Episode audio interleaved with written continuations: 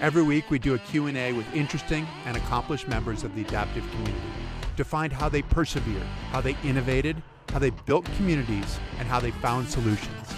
Welcome to the Name Tags Chat Podcast. Welcome to the Name Tags Chat Podcast. Today we have Kendall Gretsch. As I said, usually we talk to interesting and accomplished members of the adaptive community. She is most certainly an interesting and accomplished member. Three-time Paralympian, 7 gold, 1 silver, 1 bronze, a triathlete, a cross-country skier, a biathlete, which is cross-country skiing and shooting, and also has a degree in biomedical engineering from Washington University in St. Louis. Kendall, welcome. Hi, Chris. Thanks for having me. Yeah, this is awesome. Now, you had one of the greatest moments of the Tokyo Games, your finish in the triathlon. Can we watch this finish? And I want to figure out a little bit of what was going through your mind as this was happening. So if we can watch the finish, just the last 20 seconds here. Exactly. The last buildup of an hour race to the last 20 seconds. So. Exactly. So we're talking about a 750 meter swim, a 20K bike ride, followed by 5K run, which you're doing in your racing wheelchair. This is what we're going to is the end of the 5K run. Sprint, that's what we're seeing right now. Kendall Gretsch trying to make one last desperate surge. Lauren Parker in the lead for now. Here comes the American Kendall Gretsch. That's right. Parker holding. Gretsch to the outside. Does she have enough real estate? There's that cross-country sprint oxygen. Parker and Gretsch. Here comes Kendall Gretsch. And at the end, Gretsch gets it done for gold.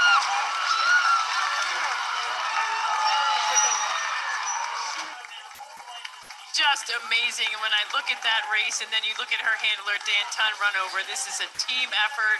This is her cross-country ski background that I think really gave her that sprinting capability to finish, just eking her out 1 second. What an amazing race. In 3.1 miles, she made up a minute and 20 seconds. Wow. That'll be gut-wrenching for Parker, who sees her quest for gold come up 1 second short, but it's a silver medal for the Australian Kendall Gretsch, her third Paralympic gold medal after 2 in the winter. Now, Kendall, as you said, this is after an hour.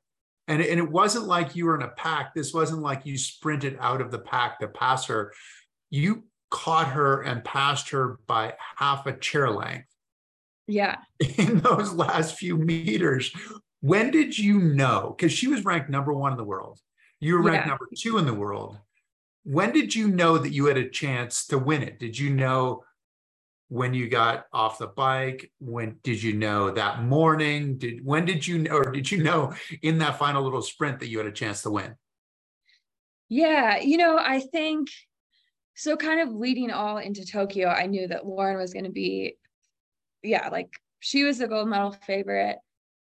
And I knew I was going to be chasing her the whole time. And so, I would, had this entire extra year with the postponement of the games just to think about how can I make up the factor gap? So she starts 4 minutes and 4 seconds in front of me. Because she's a higher level injury, right? Yes. So she has a higher level injury than I do. So for our sport, they break it into 2 subcategories. And if you have more function, which I do, I'm in H2 and I start back 4 minutes and 4 seconds. So I just, that whole extra year I was going through, I looked at every race we had done together and just thinking okay, how can I make up the 4 minutes and 4 seconds? And where am I going to find all those little seconds? And I knew that it was going to be really close. And so there were just all these moments along the way where it was validation that things are going well. I've kind of planned for this scenario and that it might be possible. And I think I first felt that on the bike when I was getting splits from our coaches on the bike. And they were telling me each lap of the bike how far back I was. And Lauren's a really strong cyclist. And so I wasn't sure if I was going to be able to even make up time on her. I was just hoping not to lose time. So when I was getting the splits and saw that I was making up time on the bike, I was like, okay, I'm having a really good day. It might be possible to make it up. And then, yeah, same thing when I got to the run. On every lap, I was getting a split and I was making up time. And then finally, I kind of, you know, you start doing the math as much as you can in the middle of a race. And you're like, okay, I think I'm making up enough time per lap where I can act like it's going to be close. It's going to be a sprint. And yeah, so it was just so cool, because that exact finish was what me and my coach had trained for. We were like, okay, if it's a sprint finish, you have to be good at sprinting. And so every single run workout I did leading to Tokyo ended with me doing a sprint finish and just like finishing that way and envisioning that. So, yeah, I kind of love that it ended like that. The sprint, not only was it a sprint finish, but you also had like a crazy little turns on it, you know, so you had the barriers there and you kind of had to hip your chair around. Were you preparing for that in training too? Yeah. So we were lucky enough. So in 2019, we had a test event on the same course. And they really didn't make that many changes from the test event to our actual race in Tokyo. And that it's actually kind of like this steeper downhill into a semi-sharp turn. And when we did that at the test event in 2019, that turn scared me so much, because I was like, you really got to watch your speed and take it at the right angle.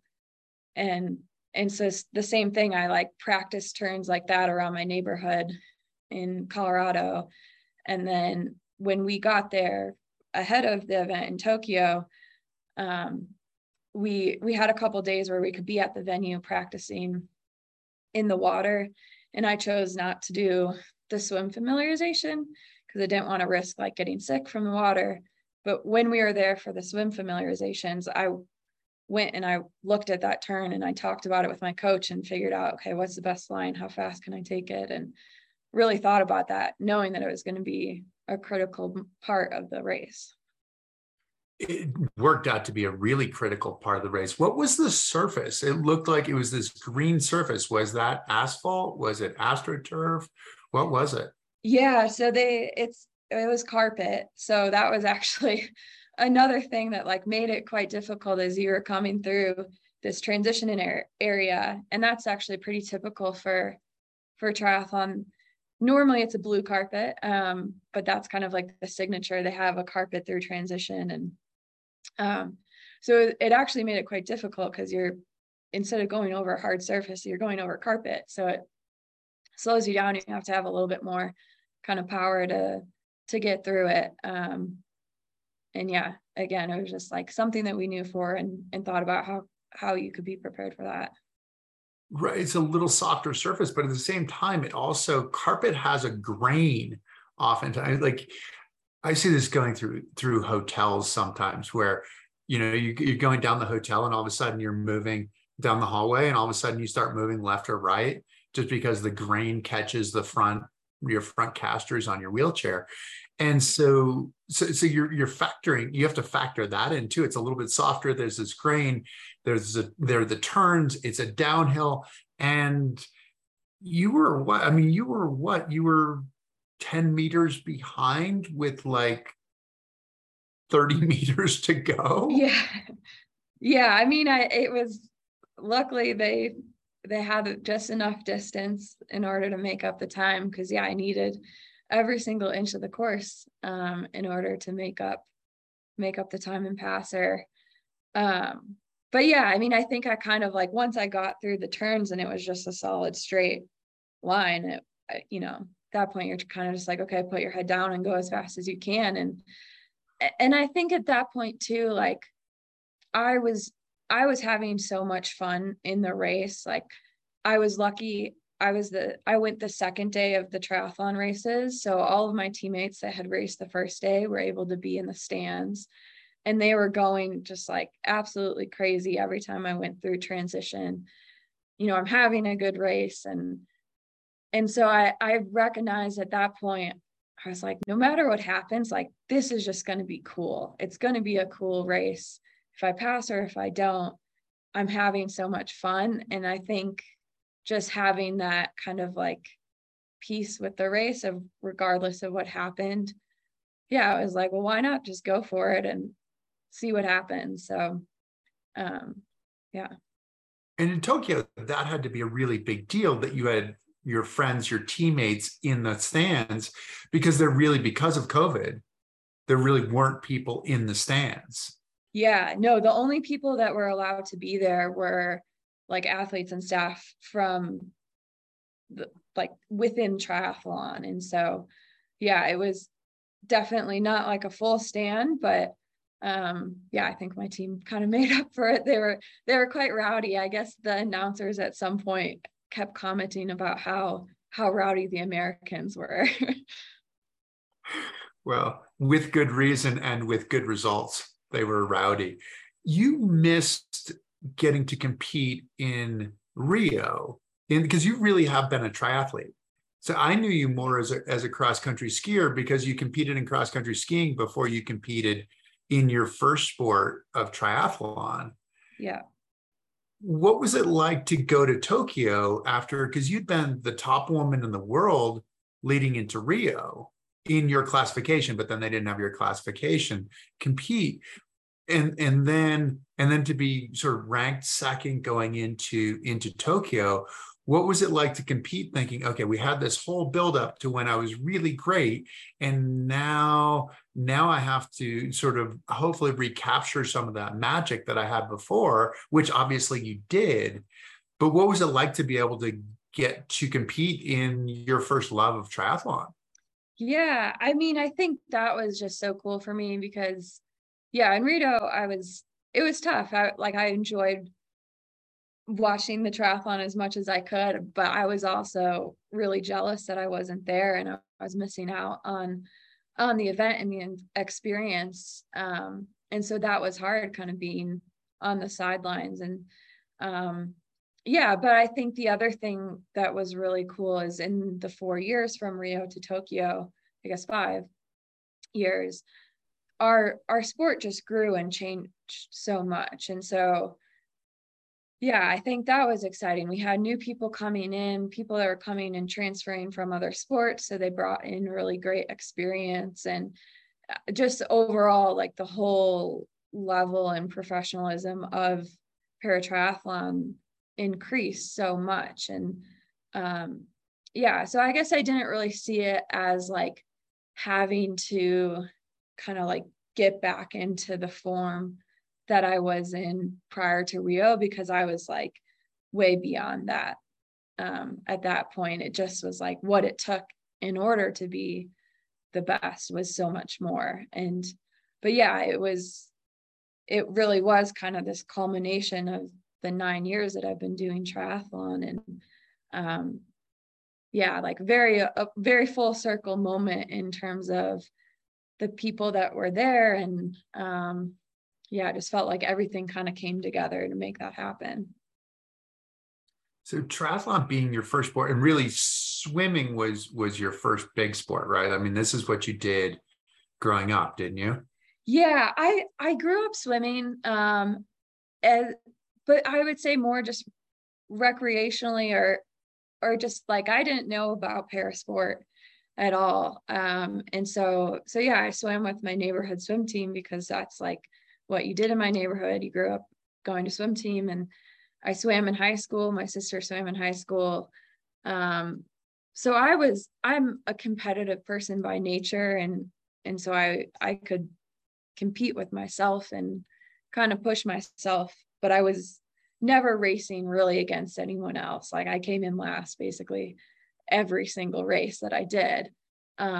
So yeah, it wasn't until I was in college when I found parasport that really I was able to like fully invest in the sport. But yeah, I do have a background in swimming. Right, background in swimming and born with spina bifida. So you don't have the kick, you don't have the stability. I mean, probably missing some of the symmetry to a certain extent just because it's really hard to be symmetrical with a spinal cord injury.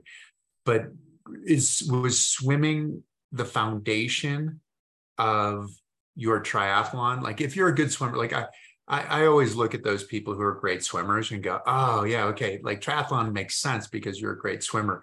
I was always like petrified of somebody swimming over me or kicking me in the face and all of those things. And the swimming part didn't seem like a great place to start because it seemed like a really good way to be really exhausted before you got to do everything else. But was swimming the foundation for you? Or because you're also, I mean, you won off of the run.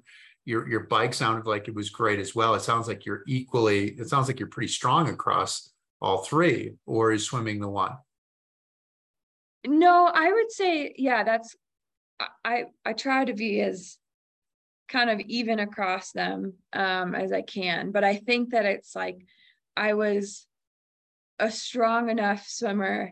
I always say that like in triathlon, I'm like decently good at all three. Like I could never go and do the individual sports. Like I could never just be a swimmer, never cyclist, never just a runner, but I'm pretty decent at all three.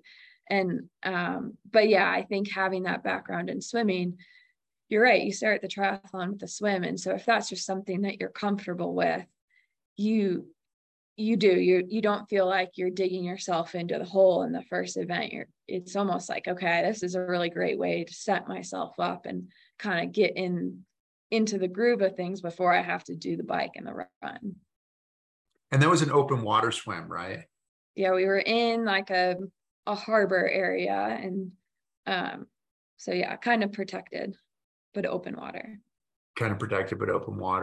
How did you get into, so from going from being a neighborhood swimmer, how did you get hooked on the triathlon? Yeah. So when I was in college, I was my sophomore year and I had stopped swimming. I wasn't really exercising at all. And I was like, well, I should probably start doing that again. And so I started swimming, and then I actually read an article about someone that was training with their college team to go to London, and he had CP. And I just didn't know much about the Paralympics at all. The little that I thought I knew, I thought you had to be a full-time wheelchair user every single day. I didn't know. And so I thought you walk with crutches though. Yeah, I walk with crutches, like day to day. And so I just thought, I was like, well, I don't use a wheelchair. I don't qualify. And so I just didn't get it. And so when I saw that, here's someone that's ambulatory and he has all his limbs, he's not missing a limb. Like, that's kind of me. I should look into this. And so, yeah, the summer after my sophomore year, I found an adaptive swim practice through Great Lakes Adaptive Sports Association in the Chicago area. And they had a swim practice. It was like a full day thing, actually. They had swim practice, and then after they had track practice. But I just showed up to go to swim and just see, like, okay, let me check out what parasport is. And while I was there, to see if you're any good, kind of thing, or just like, yeah, just I guess see what it's all about. And so I was at the swim practice, and the person that was running it, she was like, hey, have you ever been in a racing wheelchair? We have track practice right now, come over and try it. I was like, okay. And I did that. It was really fun. And she had actually just started a paratriathlon club in Chicago called Dare to Try. And so after the track practice, she was like, hey, well, we have triathlon practice twice a week down in the city. We have a camp coming up. I'm going to sign you up for the camp. After the camp, there's a triathlon. We're going to sign you up for the triathlon. And so yeah, I went to one swim practice and kind of got signed up to do all of these things. And I just fell in love with it because it was an area where I could push myself and set new goals and new challenges, but I was also competing and racing against people that it was like a level playing field for once. And I kind of just fell in love with that. The pushing yourself, because it sounds like that is a big part of who you are, is being able to push yourself beyond what you've done before, And the race is often the race within, is what it sounds like. And this might have started as a swimmer in your neighborhood where you're like, okay, well, I might not beat anybody, but I want to keep improving. Yeah. And that mentality, it sounds like it served you really well, though, this idea of pushing yourself and continuing to get better and being fulfilled that way. Is that the way it works for you? Definitely. Yeah. I mean, I think a lot of endurance athletes are kind of that way of like, part of the enjoyment of it is taking on a challenge that seems kind of crazy to begin with. And yeah, you're not going to get there in one day or even one year, but it's like these incremental steps that you take along the way to get there. That's really satisfying. And yeah, setting really lofty goals that you think might not be possible, but I think you kind of get like these glimmer of hopes along the way when you see the progress of like, okay, things are working. I just keep chip away. How did that first triathlon go after that camp? Oh, I mean, I don't know if it was like anything stellar, but I finished it and I had so much fun. And yeah, I think as soon as I did that, it was like, okay, how can I keep doing this? And yeah, they were so instrumental, Dare to Try, and helping me stay in the sport. So I was still in school in St. Louis. And so they connected me with an organization there that was able to give me a hand cycle and a racing chair to train with. And one of the coaches in Chicago knew a coach in St. Louis. And so I would go and I would train with them. And yeah, I was hooked and I wanted to keep doing it. And they made that possible. You had a serious major though, too, in college. I mean, biomedical engineering. I mean, that sounds like you had to work really hard. How were you able to juggle this, you know, budding Paralympic career with a really challenging major?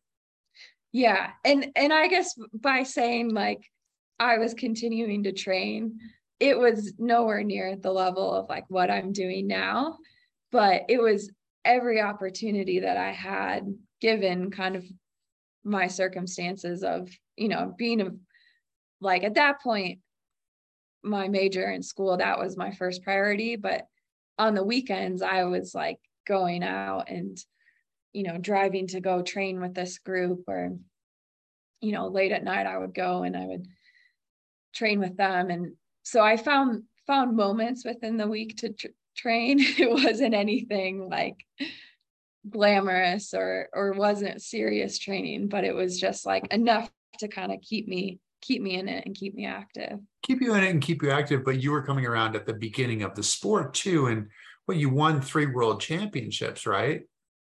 Yeah. And I think that's where things are so different. Like, you know, I said earlier that the sport had progressed, and I think that I came in at a time where, yeah, people weren't, I guess, training like it at the level we are now. And, or just even like simple rule changes. Like when I first started, we didn't have the subcategories within the wheelchair division. And so that was like a big thing that changed, you know, as the sport progressed. And so, yeah, just as you have more athletes getting involved, you can kind of fine tune the sport and really make it more fair for everyone competing. How then, going from Rio, so you're approaching Rio, you learn that your classification's not going to be in it. And then how did you end up in cross-country skiing? Yeah, that was, again, it was kind of like right place, right time scenario. So yeah, I had just graduated college and I was moving up to Madison, Wisconsin. And when I was moving up there, the group that I was training with for triathlon, they said, hey, there's this adaptive ski program in Madison. You know, you should check it out and, you know, you might be interested. And I was like, okay, that sounds fun. Like another sport I can try, and I'll look into it. And then, yeah, like kind of later in that same year, they made the announcements of what categories were going to be included in Rio, and mine wasn't. So then I was like, okay, maybe I should really look into this cross country thing. And the director for the Nordic program, he reached out and said, hey, you know, you no longer have a medal opportunity in triathlon. Do you want to try Nordic skiing? It's an endurance sport, just like triathlon. And, you know, invited me out to go to a camp and try some things out. And yeah, it was kind of the same thing. I went to the camp and loved it, and was able to connect with this group in Madison to keep skiing, and connect with one of our development coaches for Nordic that was living, she lives in Minnesota, and my sister was living there. So I would drive out and stay with my sister on the weekends and ski with the coach like all day. Yeah. So, but again, it was like, I don't know if I would have gotten into Nordic if all of those things didn't line up correctly. What was appealing to you about Nordic skiing? Is it the endurance part, or what really is appealing? Yeah, I think so. I mean, I think triathlon and Nordic are similar to me in that, one, I love that they're outside. So you're getting to travel the world, and as you're racing, you're exploring the places that you're actually traveling to. You're not just staring at the bottom of the pool as you're going. And so I love that aspect of it. And then, yeah, just the endurance part of, yeah, just those, the challenge of it, the challenge of the sport. What does the challenge mean for you? I mean, it's so easy from the outside to see what that challenge might be, but for you, what's that challenge that really just sort of grips you? Yeah. I mean, I think there's something that's somewhat satisfying about like not being great at something. Like the first time you get on skis, you know, you're like trying to turn on a Nordic ski and you just fall over. Like I still fall over all the time when I'm skiing and practicing, and we practice maneuvering so much and like, but I think. Can you describe the Nordic ski? Sorry, just as to keep paint a picture for people, like what the Nordic ski that you ski in is. Yeah. So I'm sitting, we call it a bucket or a sit ski. I'm kneeling in it. I kind of have my knees, my lower legs tucked back behind me, and like knees kind of forward. And then, yeah, you have your two ski poles skiing at the same time. And then the skis are fixed, two of them fixed together. And so when you're turning, you can imagine that if you're a stand skier, you just pick up your foot and you kind of ski around a turn. Whereas in a sit ski, your skis are fixed forward. So you kind of have to find the right balance. Yeah, you kind of have to like lean over and try and get up on one ski and balance and turn around the corner. And yeah, finding that balance point is quite tricky to do. When yeah, Nordic skis don't have an edge like an alpine ski. So they're not really meant to be on an edge, but we do it. No, not at all. And in some ways, I mean, it's evolved. It almost feels like it started from like your cafeteria chair kind of thing with like your feet out in front of you with two skis attached to the bottom of it that go in these tracks, or you don't have to stay in the tracks. And so that doesn't, yours is obviously way more streamlined and carbon fiber and lighter and higher performance, but that's kind of what it started with. And you try to think about maneuvering this thing around the turns. I mean, I do a little bit of Nordic skiing, and the turns are miserable because go around and then all of a sudden I'm like, I've ground to a halt, and then the turn leads to a hill. And so then I have no momentum going up the hill, and it's just, it can be brutal. So to watch some of the videos of what you guys do going around the turns, getting it up on one edge. So there's no articulation. Everything's flat, and you have to put it up on edge and balance on top of it while the ski is canted in. It's really amazing what you do, but it's all about going faster and maintaining momentum, right? Yeah. It's like, it's a terrifying thing when you first learn, I think, because the only way you can get up on edge is if you're going fast. And so you're so hesitant when you begin.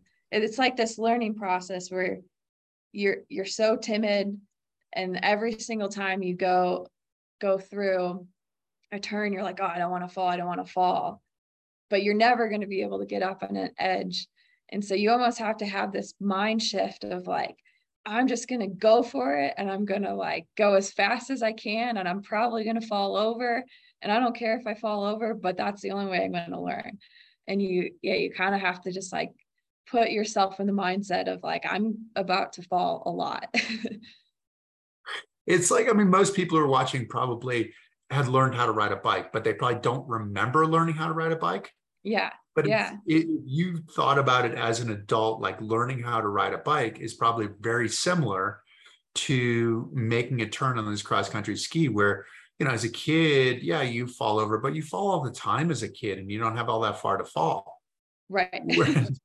Well, luckily we are pretty low to the ground because we're sitting. So, and snow can be soft. It can also not be soft, but but you can also be stuck. You can fall and fall softer inside of the track, and then you're stuck and you can't get back up, and you need a tow truck and all those things. Not that you really have a tow truck, but yeah.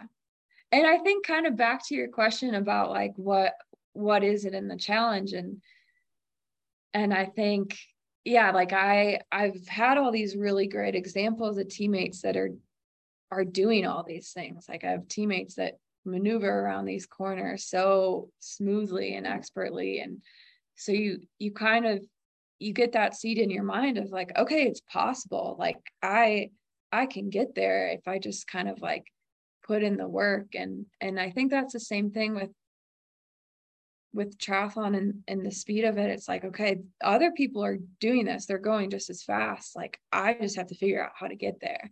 How do I figure out to get faster? But yeah, once I know it's possible, it's like I'm all in and figuring it out. You have to have a good engine, right? I mean, you are an endurance sport athlete, but you're also going from cross-country skiing and biathlon. And we've got to talk about biathlon because it sounds like you're a pretty good shooter too.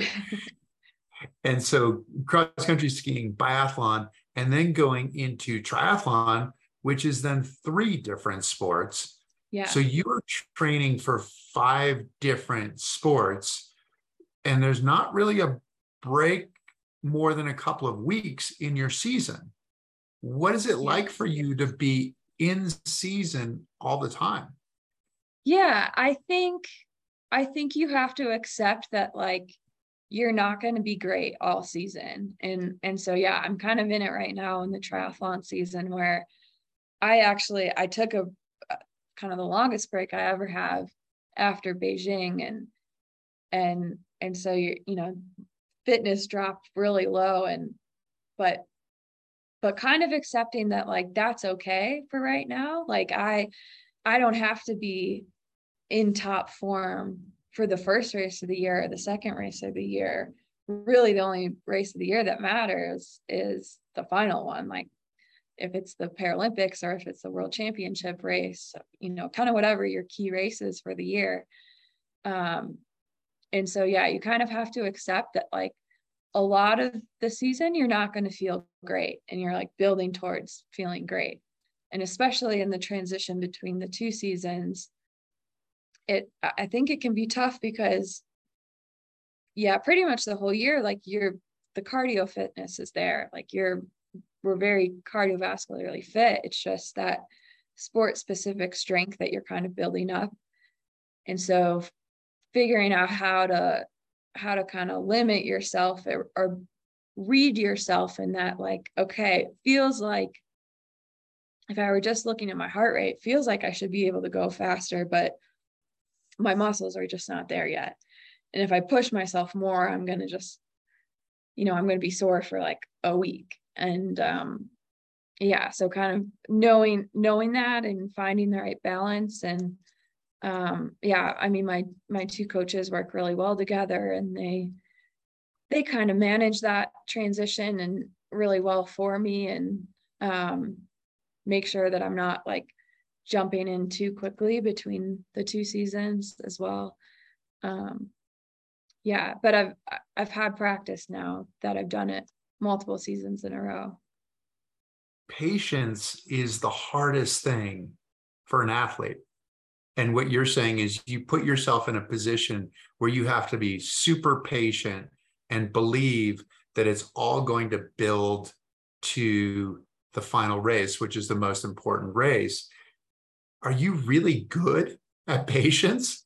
No, I would say, so like you're accurate that you do have to have patience and just like the self-belief that things are going to come around. But I think that's where you need like a really sound coach and, you know, like a sports psychologist and a lot of people to kind of talk you out and yeah, just like convince yourself that, okay, like it's okay that you're not where you want to be. It's actually unreasonable for you to be there. And like, let's take a step back and recognize that. And so, yeah, I try to be patient and like, logically, I know that no, I shouldn't, like, I'm not going to be where I was at my peak form in Tokyo. But it's still hard where like you're showing up to practice every day and you're like, why am I just not as fast as I was? Like, I know I should be faster. But then, yeah, along the way you kind of get these markers where it's like, okay, this was like a good workout. I can see the progress. And so you kind of hopefully string more and more of those together to finally get to that peak form. So the coaches and the sports psychologists are the ones who are providing the rational thought. And you as the athlete are a little bit less rational. Is that fair? I would say so. I try to be rational in general, but I'm not great at it a lot of times. So yeah, you need the voice of reason from an outside perspective, I think. But also I think it's good that like, it's again, a balance. Like you want to have a little bit of like that irrational voice, because that's what's pushing you. That means that you care, like you're not okay with just settling with where you're at, and that, you know, like, okay, I've got work to do. And so, yeah, it's a balance between the two for sure. That's your dreamer. Your irrational voice is the dreamer. We can do the impossible. Like, let's go, let's do it. Because being a two-sport athlete, especially now, is fairly irrational, just because you really don't have any downtime. And it's just really hard. People are really good, and it's hard for you to be successful. So do you enjoy that part of it? That part of the really hard training, the really hard, like most people can't do it. Is that part of the appeal for you too? I think part of it is, well, one, I really hate training on a bike trainer. And so the thought of having to be in a bike trainer all winter long is like miserable for me. So I think that, yeah, it's hard because you're kind of on or in a season more than most people are. But I think there's a couple factors that make it doable. I think one, being a sitting athlete, like I think on the cross country side, there's just less technique to learn. You don't have skate and classic, and, you know, within that, there's all the different techniques. And so for us, it's like you're double pulling. That's what you got. So I think that makes it a little bit more manageable. And I think it's also probably pretty good. Like if you're just using your arms, if you're only doing one thing over and over and over again, like the risk of injury, I think, is higher. So kind of adding in the variety, it adds longevity and mental longevity too, because you're changing it up and it's fresh, and kind of as you get burnt out on one, it's like, okay, well, no, it's time to switch over. So it's hard, but I think it's like, in reality, I think it's maybe a little less hard than what it looks like on paper. It's, I mean, I was a two-sport athlete as well, so I appreciate what you're doing, but it also was interesting. I mean, like for me, oftentimes leaving ski season, like Boston Marathon was often one of my first long run. Like get to see everybody, get the juices flowing. You're like, here, I'm here. No, I'm not fit. I'm not going to do well, but I'm excited to see everybody. And this is going to remind me to get going. And yeah, I think there is something about the playing aspect that you said too, that the idea of being on your trainer for 3 hours, watching a movie or something like that and pedaling along on your bike, it gets really old really quickly. Yes. Yeah. It does not appeal to me at all. I've done it before, and yeah, so I much rather be out skiing and, skiing in the mountains and traveling and, I think it just, the mental freshness that you have, I think is worth it. Well, mental freshness, it's interesting that you say that, because you had Tokyo with this absolutely spectacular finish in Tokyo, which you have to be on top of the world, finishing, moving forward.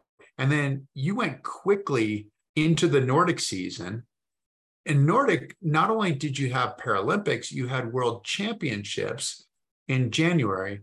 Then you had the Paralympics in March. How are you doing mentally? I mean, the mental fatigue can be much worse than the physical fatigue.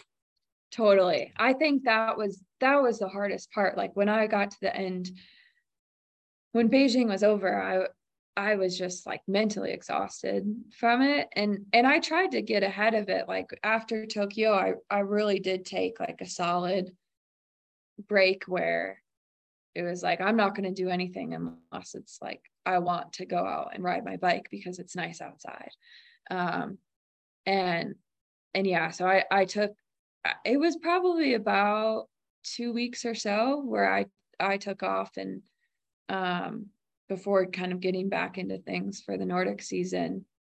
But I think it was especially tough because of COVID, like the restrictions that we had for the winter leading into Beijing, just like trying to avoid, I mean, at that time, like life was kind of going back to normal for people, but you had this like huge wave of COVID from Omicron. And I think rightfully so, the rest of the world was like, well, if, I'm vaccinated and I feel comfortable and safe going out. But, we were still very, very, very strict. And so having to like really isolate and having that paranoia of like, I cannot get COVID at all, like the risk. Yeah, respiratory issue for you is a really big deal. Yeah, there's that aspect of it, the respiratory issue, but even like if you test positive, then you get knocked out of traveling, and then you can't go to a competition, you can't participate in that. And, getting that race experience is so important, or just the on snow experience. And and then like before Beijing, there was this really long window where if you tested positive in that, you were not getting on the plane to fly over to Beijing. So I think that fear of having to isolate and just like the paranoia around that really added to the mental strain.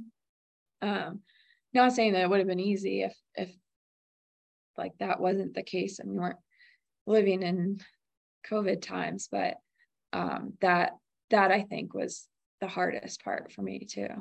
In addition to balancing your sports, are you still working as well, working in your field? No, I'm not. I did for a bit, and I kind of was, I like eased my way out. I was working full time, and then I was like, well, maybe I'll do like part time. And so then I started doing part time, and then it just like quickly became evident that was not going to be sustainable. And So yeah, I'm not working anymore. How does that fit with what you're doing with your career in sports? Do you have a timeline of how long you want to compete before you want to go back to, you know, to what you worked on in college, right? To what you prepared for? Yeah. I think it's definitely like a factor that plays into how long I'm going to be doing sport, because I know that I have this other area where I'm really interested in pursuing and, you know, kind of building that career and outside of sport. And can you describe what you do? Like what that area, because biomedical engineering in some ways, it sounds super, super impressive, but I don't know exactly what it means. Yeah. Well, so I guess that's what I studied in college. The job that I had was basically unrelated. So I worked for a software company that makes all of the software that hospitals use. So hospitals, outpatient. If you have like a My Chart where you can like log in online and see your results, my company made that software. And so I worked for them doing like tech support stuff. I worked with a number of big hospital systems and kind of supporting their IT teams. So it's probably very boring to most people, but I really enjoyed the work and yeah, I don't know if that's exactly what I'll go back to when I'm done, but just, yeah, the idea of kind of having more of like that mental challenge is something that I'm looking forward to. But I also recognize that by competing in sport, it does have somewhat a timeline on it in terms of, you know, your age and ability to be competitive. And so I want to take advantage of that while I can. And it's a unique opportunity to travel the world and compete. So yeah, I think as long as I don't have like a set date of like, okay, I'm going through this games and then I'm done.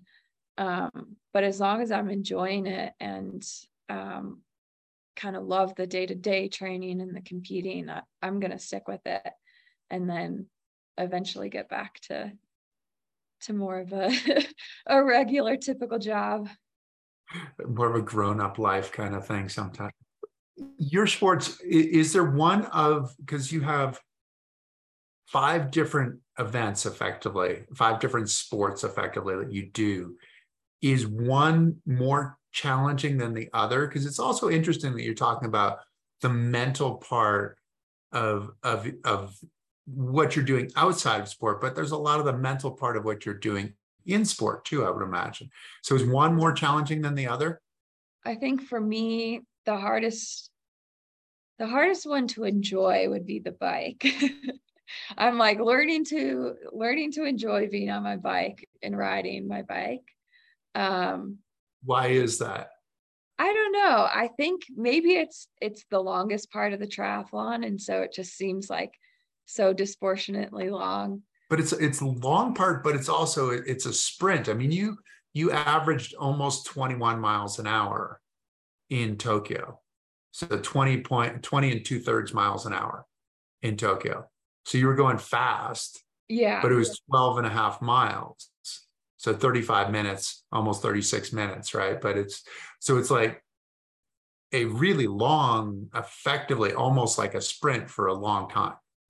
Is that the name is a bit of a misnomer. Like the distance that we compete in for triathlon, they call it a sprint distance, but like the whole thing takes over an hour. Like no way is that a sprint. So there is some pacing that's going on for sure. Like you're not going all out by any means for the whole thing. But you're trying to stay just below like red line kind of thing. I mean, in a painful threshold right there. Yes. Yeah, it's definitely, I mean, and that's part of it is like finding that edge and finding, how long can you kind of stay in that spot where things aren't comfortable and you're hurting and that's, again, it's like another aspect that's really interesting to play out is finding that line. Because there's not much of anything to distract you, it seems like. I mean, because with the bike, the the sort of technical aspect of being on a bike is you pedal and then you keep pedaling. So I think that's really maybe why I don't like the bike as much, is like there are less things to distract you, where, you know, swimming and in the racing chair, they're both really, really technical. And so you're trying to think about like, okay, your stroke and your form, and there's maybe a cue that you can have to think about. So yeah, I tend to like bike courses that we have that are like hilly, or maybe there is more technical components, because for me, it's breaking up that bike into chunks. And so you can kind of have that mental break of like, okay, I'm not going to look at this whole 20K bike ride at once. I'm going to look at it, 1K at a time, because the segments I can break it into. That whole racing on like, they've had some races where like, like airports or whatever, like on the tarmac kind of thing where you can see forever. Like that would be absolutely the worst possible race for you. It sounds like. That would be terrible. We have a couple of races where we're actually on an F1 course. And those are a little bit like not quite enough going on for me, because they're pretty flat and you're just like looping around. And I'm sure if you're going like 120 miles an hour, they're very technical, but on a bike, they're not as exciting. No, those turns aren't as significant. That's interesting, because as I asked the question, I thought that it really might be more of the biathlon, because it's just, there's so much, but it sounds like that might be more compelling to you with, skiing and shooting.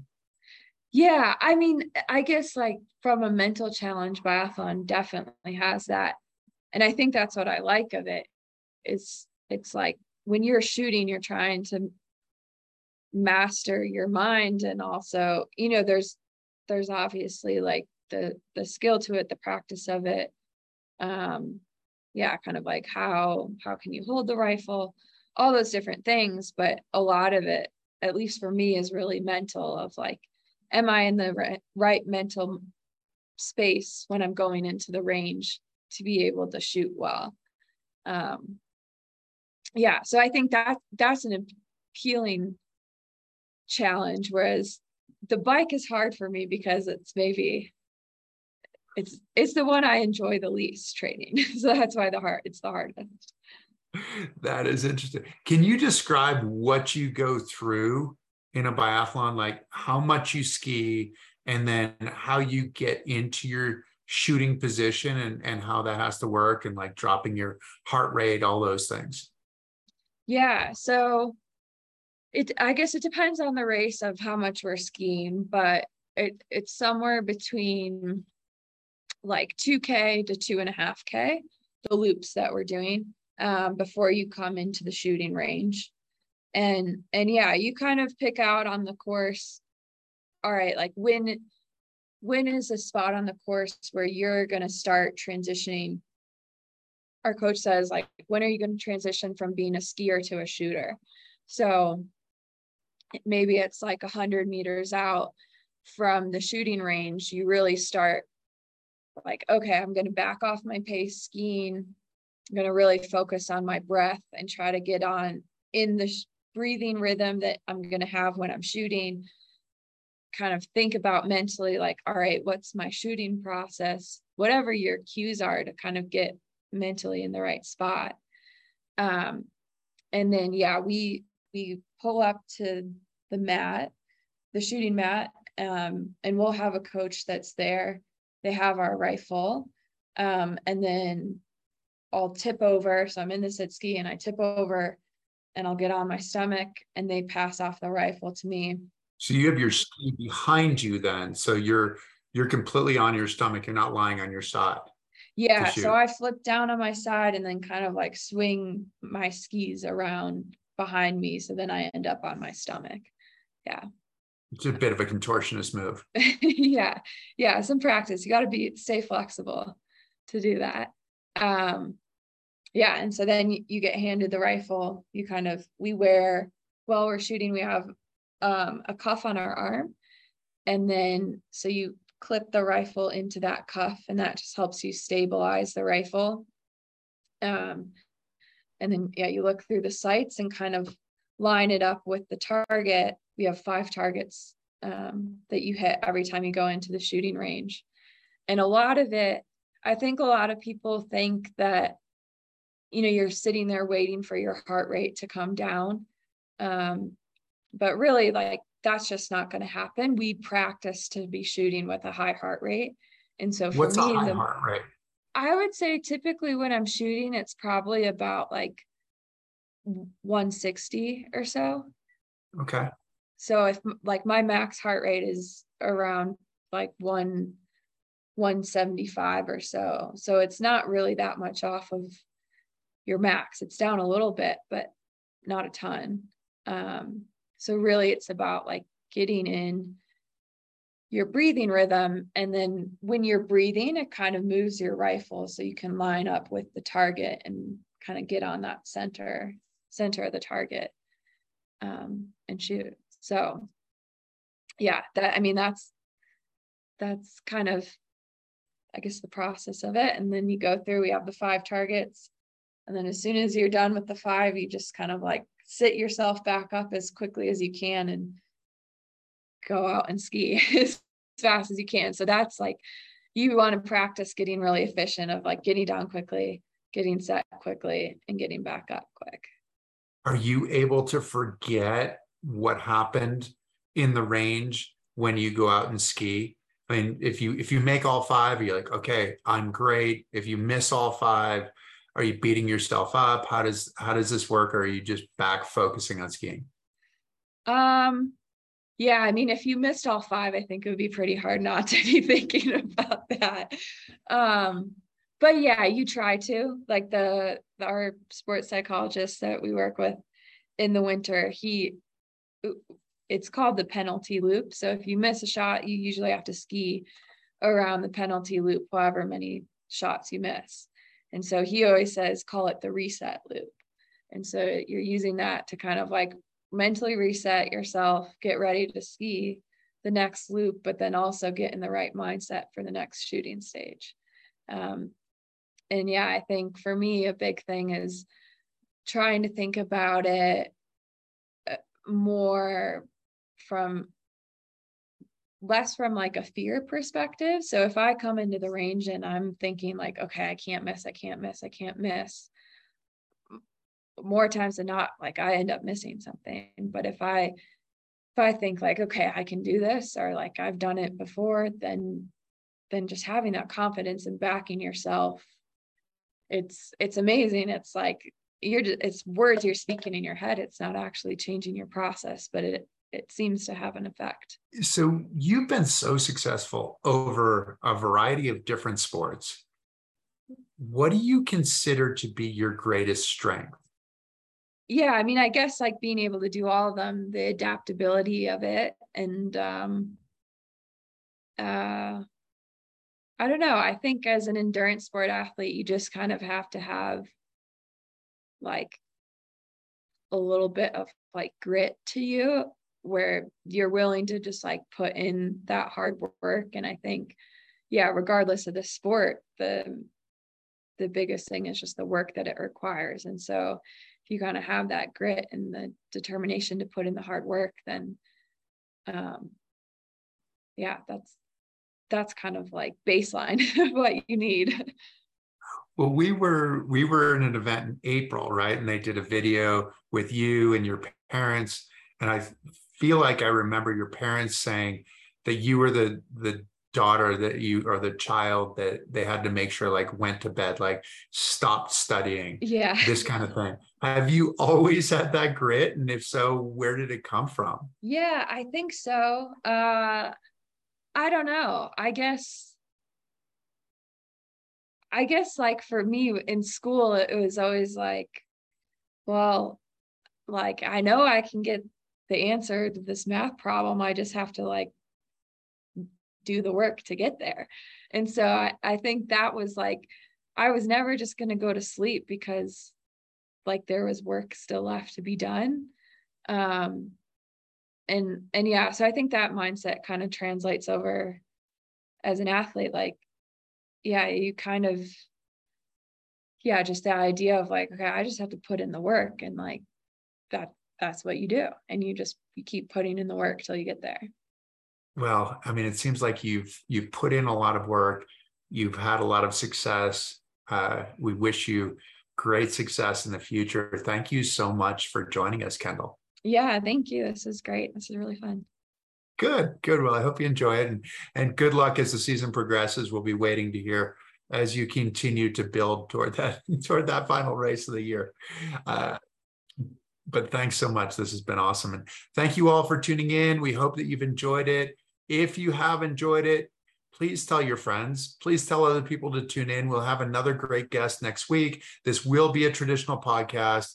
And when it's published as a podcast, please follow us, please like us, and we will continue to bring you great content. And we'll look forward to seeing you next time. Thanks so much. Take care. Bye.